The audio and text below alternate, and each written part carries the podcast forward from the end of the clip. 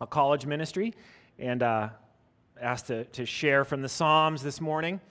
So we're going to continue uh, in their, our summer series of the Psalms, looking at Psalm 51 this morning.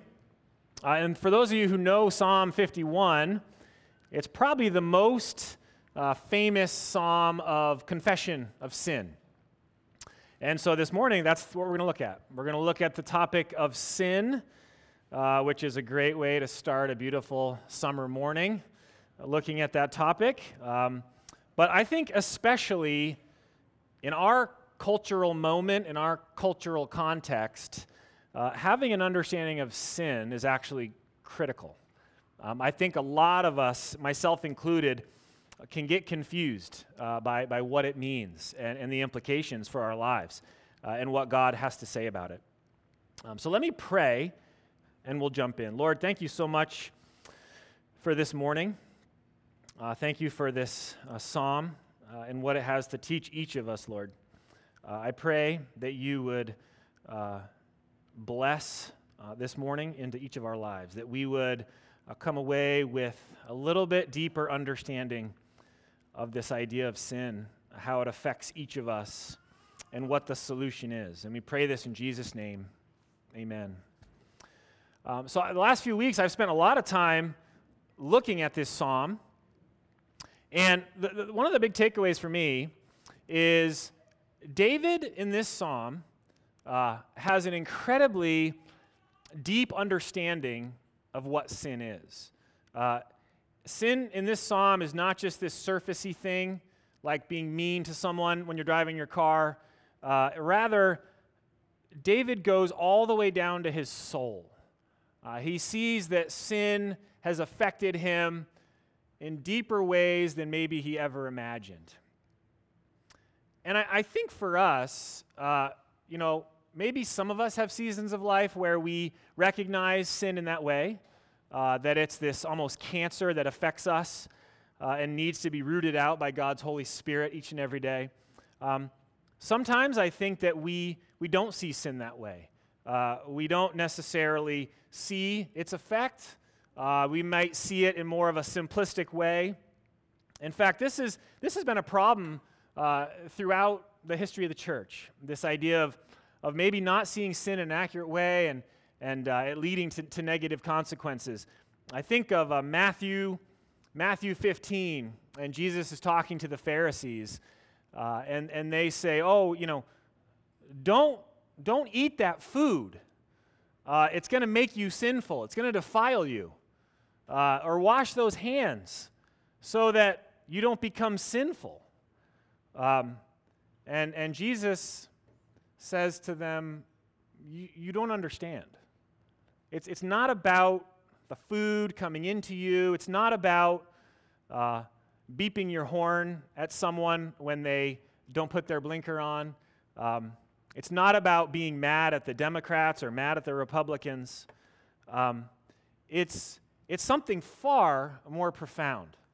Um, out of the heart, he says, out of the heart comes lust, evil desire, murder. Out of the heart. And in that day, the heart was this idea of the essence of who you are. Um, so sin has actually affected us deeper and in more profound ways than I think we often uh, want to admit or, or, care to, to see. Um, and, and so this morning, we're just going to walk through that. Um, it ends in a very hopeful way.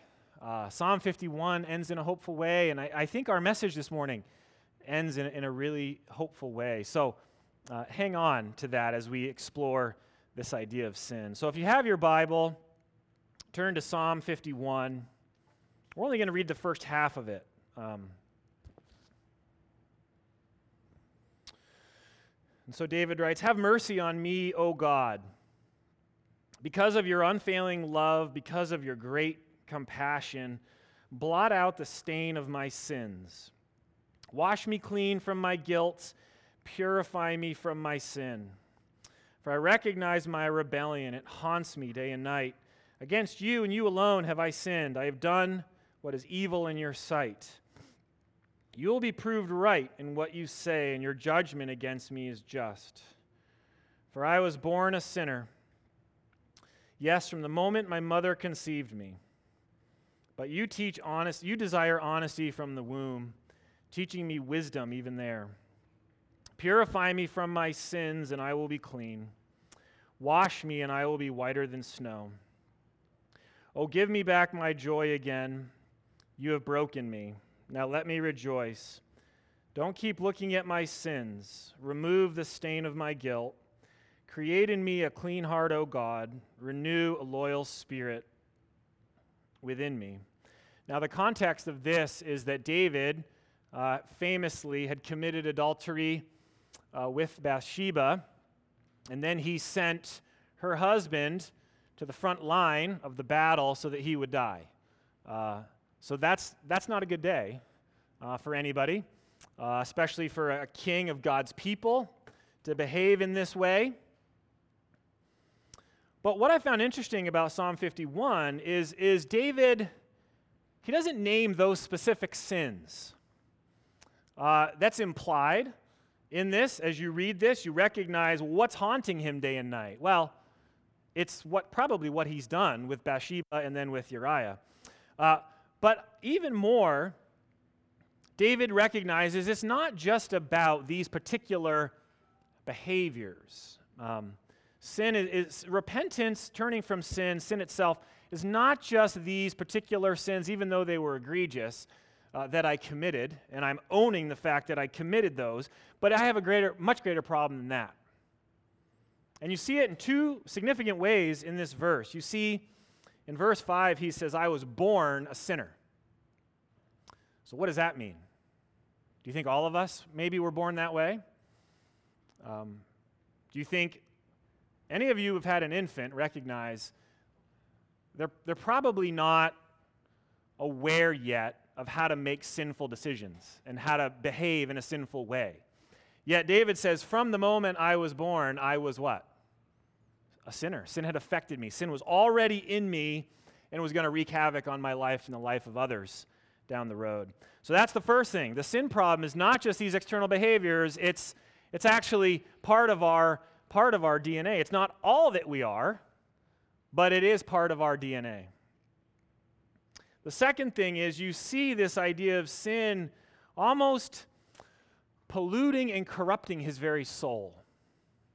So the behaviors were done out here, but you see that the effect of these sins actually pollute, corrupt, uh, defile David on the inside.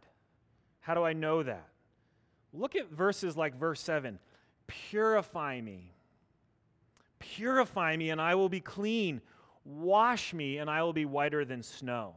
So the image you get here is David sees not only have I sinned out here, but inside I feel disgusting. I feel dirty. I need someone to clean me from the inside out. And so when you see in the psalm, he's asking God not just to forgive his behavior, which is critical, and all of us need that in our life, but he's asking for something deeper. He's asking that sin itself in him would slowly get healed, restored, cleansed. It's really a beautiful picture. And why is this important? Some of you may say, okay, I get it. it. Sin's a big deal. But, but why, does it, why does it matter? Why does it matter for me in my own life? And why does it matter for us as a church? The reason it's important is that if we have a oversimplified view of sin, there's negative consequences in our own life and in our life as a church. Let me give you an example of that. In our cultural moment, do you guys think that people are generally, do people think people are generally good or generally bad? Raise your hand if you think people think people are generally good. None of you have been on a university campus, I can tell, for those of you who didn't raise your hand, um, or in a public school setting. But um, no, I, I, think by and large, uh, if you look at the news outlets and uh, different things, uh, people, people are seen as generally good. Now, of course, we highlight people who are bad, and they tend to make the news, but, but those are just the bad examples. Everyone else tends to be good.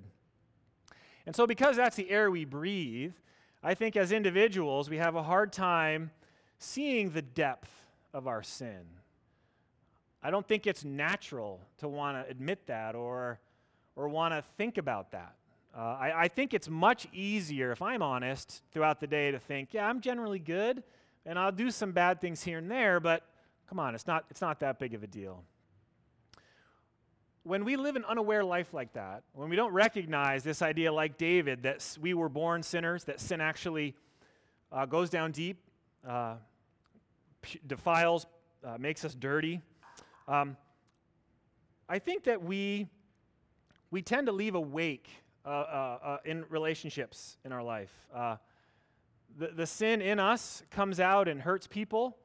Um, and as we're going al- along life, I think we tend to, to hurt people in ways we're not even aware. Uh, and, and everyone else sees it in us, but we don't tend to, to see it in ourselves. I think in relationships with other people, uh, if, if someone's acting in a sinful way or, or gossiping or, or they're not very kind or uh, you know, we, they're doing something that we don't really like. If we just see sin in a simplistic way, I think we have a tendency to say, you know, just knock it off, uh, get your act together. Uh, you, you, know, you're so immature. Uh, you're, you know, I, rather than seeing the problem as much deeper, uh, being patient with people, being gracious with people, praying for people, uh, we tend to make snap judgments uh, against people. And this, this dynamic isn't just with sin. Um, this idea of over oversimplification of, of, of things in our life um, and, its, and its consequences. Let me give you a couple examples that I thought about this week where this, this also plays out. Have any of you ever had a job and your boss asks you to do some sort of a project? and you really don't know what to do. Uh, and you're going along and you're trying to complete the task, uh, but it's you're finding it incredibly complicated. Uh, and your boss, you can tell, doesn't really uh, think you know what you're doing, and but you feel like, well, you didn't really give me the tools I need to complete this, and you can tell he's judging you or she's judging you. And so the boss is, you know, she's giving you a task that's way beyond your ability or your experience. Um, has anyone ever had that happen? And, uh, you know, the boss's solution, because again, they're oversimplifying the task they gave you, uh, they, you know, they're just judging you in their mind, saying, this, this employee is not really cut out for this. Uh, you know, they clearly need more school or they, you know, and you're all internally the whole time you're saying, This task you gave me doesn't make any sense. You've given me no direction, uh, no oversight, and I want you to recognize that, but the boss is unwilling to do that. And in those moments, as the employee, we want the boss to recognize how complicated the situation is, the task they've given us, uh, to come alongside us with compassion, to come alongside us and say, you know what? I recognize what I asked you to do is actually incredibly complex. Uh, how, how can I help you be successful? Do you need other teammates involved in this? Do you need a longer deadline uh, to complete it? Do you need another training that I can work with you on? So, this idea of compassion. The second one that comes to mind is a parent and a, a toddler. Now, some of us uh, have toddlers that are pretty easygoing, pretty chill, and I'm thankful for you. Um, some of us do not have that experience. And I think in moments when we're out and about and our child is acting up and having a temper tantrum in the airport or at the restaurant, uh, we know people are looking at us and they're oversimplifying the situation. They're judging us. They're saying, oh, they're just, they're just bad parents. Uh, they, they don't know how to handle this kid. Um, they need maybe a, a parenting class, uh, or you know, they need to, maybe they need to spank, maybe they need to discipline. And we as parents recognize when we're being judged in that way. Rather than the person seeing how incredibly complicated a human being is, how complicated parenting is, what we would prefer, rather than just a snap judgment of my child is sitting here behaving, yours is wiggling on the floor, why doesn't your child just act like mine? We don't want that kind of response. What we want as a parent is someone to come alongside us and say, parenting, life, children, so complicated. Um, you know, what, what, do you, what, what do you need to be successful? How can we pray for you? How can we encourage you in this? Do you want us to take your child so you can have a date night? We're not going to fix anything. We're not going to, you know, pretend like we know all the answers. We're just going to have compassion. We're going to come near you because we recognize that this situation is unbelievably complex and deep. It's not simple. The last example is mental health. So, for those of us who know what it's like to struggle with chronic anxiety, chronic depression, um, we don't want simple answers from people. We don't want statements like, just don't worry. Um, why don't you just get out of bed like the rest of us? Um, you just have to trust God. Um, people who struggle chronically with these things know it's not that simple. It just isn't. What we want is someone to come alongside of us and say, I recognize the situation you're in is incredibly complex much deeper than I even understand.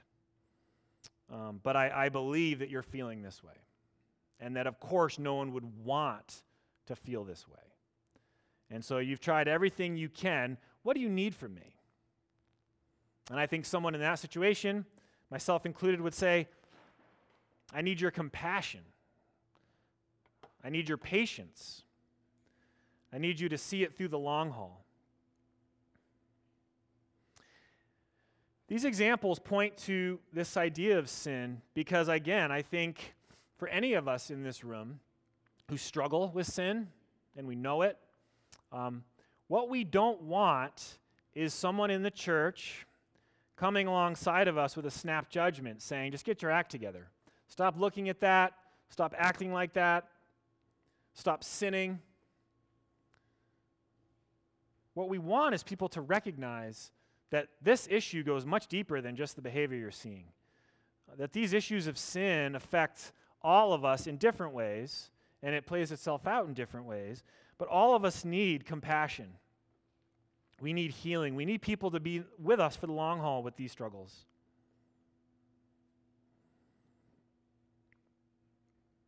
So, how do we how do we grow in this? How do we, for some of us, the struggle may be you haven't really done a self inventory in a while. Um, you know, you've, you've seen yourself as generally good. You haven't really gone deep in your life and, and looked at some of this sin in your own life.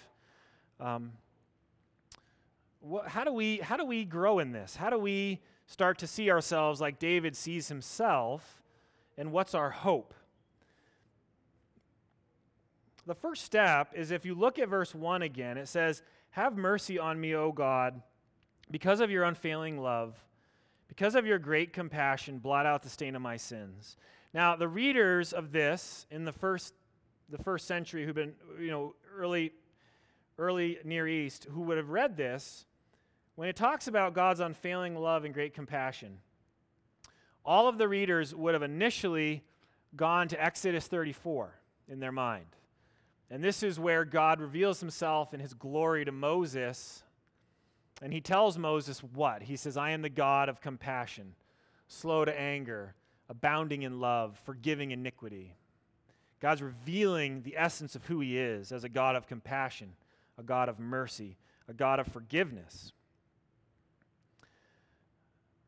If any of us start looking deeper into who we are in terms of sin, and again, sin is not who we are, as we'll come to see at the end. But as we are willing to look deep down, to see the sinfulness in our own heart, Which, by the way, as we do that, as we are willing to admit, even as Christians, we still have sin in our life that affects us in significant, deep, profound ways, it makes us more compassionate with those around us.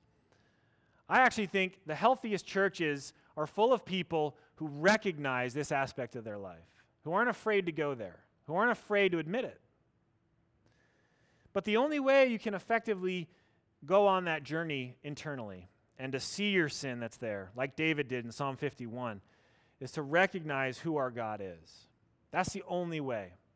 If you start trying to do more deep dive into who you are and recognize the sinful patterns and behaviors and thoughts uh, without knowing who God is, it's going to crush you. It's going to crush you. I do this. I do this thing in college campuses where I'm a, I minister, and, I'll, and someone will tell me, "I think people are generally good." I'll say, "Okay." Uh, so this is what I do. Like in the cafeteria or in the, the union, there's a screen like this, let's say, and I'll say to them, "Okay, here's a screen." Are, and there's all these people around, okay, hundreds of people like this, this church here. As a good person, are you willing to plug in to this screen so that everyone who's walking by here all day can see your thoughts, can see the images that go through your mind. And by the way, would any of you be willing to do that? But what's interesting, I've done this many times, I've never had someone say yes. Christian, non Christian, doesn't matter. I've never had someone say, I'm more than willing to, to plug into that screen so everyone can see my inner life all day long. And that's what sin is it's this darkness, it's this shame, it's these things that we're frankly embarrassed by, ashamed at. So if you start going to those places without a God who's full of compassion, full of mercy, full of forgiveness, it's going to completely overwhelm you. But if we go there like David does, you see how he starts the psalm? It's beautiful. He starts the psalm with the character of God. He's about to do a deep dive into his life. David's about to say, I am full of sin. I need to be washed. I need to be cleaned. I need to be made pure. I feel dirty, dark, and disgusting. I need you to wash me on the inside. Before he does that deep dive, he states who his God is a God of mercy, a God of compassion. And we have to do the same thing. For me, this makes the cross of Jesus so much more beautiful as I think about this. Because again, if we don't have a profound sense of what sin is, that it's part of our DNA, that it's this cancer that corrupts us deep down, that it causes inside of us things we're so ashamed of and so perplexed by that none of us would be willing to show our inner life that Jesus Christ, when it says, Scripture says, he took on sin, he became sin for us, it literally means that all of that stuff that I talk about on this screen, all of that brokenness, all of those impulses, all of those images, all of those desires that we're so ashamed of and fearful of in our lives, Jesus Christ actually took on himself on the cross. The great exchange, as some theologians call it, all that stuff in us, all that stuff in King David, all that stuff in you and I, this thing we call sin, this brokenness, this cancer that affects each one of us, was actually taken from us into the body of Jesus Christ on the cross. It's almost too good to imagine, right? That Jesus Christ, the only one in human history, by the way, who could easily say, Absolutely, I'll plug my inner life into that screen. Jesus Christ is the only one throughout human history who could do that. And all we would see on his screen is purity, beauty, loveliness, gentleness, kindness, goodness. That's all we'd see as you look at his inner life. He himself was the one who was willing to take our filth onto himself on the cross. And it gets better. Because all of that separated him from the Father. All of that caused him to die for us. That sin literally killed him. But he rose from the dead. on the third day, as we know. He rose from the dead, overcoming that sin. And as a Christian now, our hope is that He sends the Holy Spirit into our heart. King David, as he's talking about this idea of purify me, wash me, he's foreshadowing what would come at Pentecost. In fact, he writes in a way that is unique in the Old Testament. The Old Testament language usually wasn't written like this, but he's, he's, he's pointing us to a day when the Holy Spirit would come at Pentecost, and the Spirit of the living God Himself would actually come into the heart of His people. And what would the Holy Spirit do? What do we know of His ministry in us? The Holy, what does He do in our hearts? He washes us, He purifies us, He cleanses us. He crucifies that sin in us. So, yes, sin is still part of the life of every Christian. And I encourage all of us to have a deeper sense of what that is. Because the more we know about that, the more we recognize that, the better we are to be around. I hate to say it that way, but if we're totally unaware of that stuff, everyone else sees it, by the way. Everyone else already knows it. But the more willing we are to admit we are still just, we're trying to get through day by day. We're trying to see this sin overcome in our life. It's still there. Praise God, there will be a day when we get resurrected with new bodies that don't have this sin in us. But for now, we're all in this together, by the way. The more we recognize that sin, the more compassionate we are to one another, the more patient we are with one another, the more gentle we are with one another. And praise God that each and every day the Holy Spirit is the one who actually does purify and wash us white as snow. So, my encouragement this morning for us individually and us as a church maybe recognize one issue in your life. What, what's, what's one tendency of your heart that feels really broken? Uh, maybe it's lust. Maybe it's anger. Maybe it's fear. Um, maybe it's envy. Um, maybe it's discontent. Maybe it's maybe it's a desire to turn from the way of God back to your old life. Whatever it is, um, ask God. Maybe ask someone else that we have a, a prayer time coming to. Um, that God would deeply, deeply work in this area of your life. And that others would come and be an encouragement to you in that. There's no quick fixes in the Christian life. We're all on this long journey together. Um, but maybe today would be the first day we would actually share for the first time this area of struggle with someone. And if you're here and this is all new to you, you wouldn't, you wouldn't call yourself a Christian, and you might be offended by what I shared, I'm more than willing to talk to you. Um, I, I, am I'm, I'm in a journey as well. Um, I hope I'm a safe person to talk to. But your hope is also Jesus Christ. Just like Christians' hope of being pured and washed from our ongoing sin, our hope is Jesus Christ, His Holy Spirit in us, cleansing us, renewing us. Your hope is also the Holy Spirit coming into your life, cleansing you, and washing you. And I'd love to talk to you about that.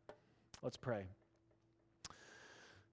Lord, thank you so much for this psalm. Thank you for King David's vulnerability to talk about sin in such a deep way.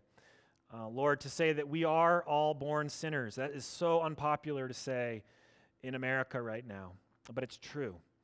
Um, and Lord, thank you that He was willing to talk about sin in, in such a, a, deep way that it's this idea of it actually uh, goes down deep and, and, and um, corrupts us and, and defiles us. And we need the Holy Spirit of God to root that stuff out, to purify us, to cleanse us.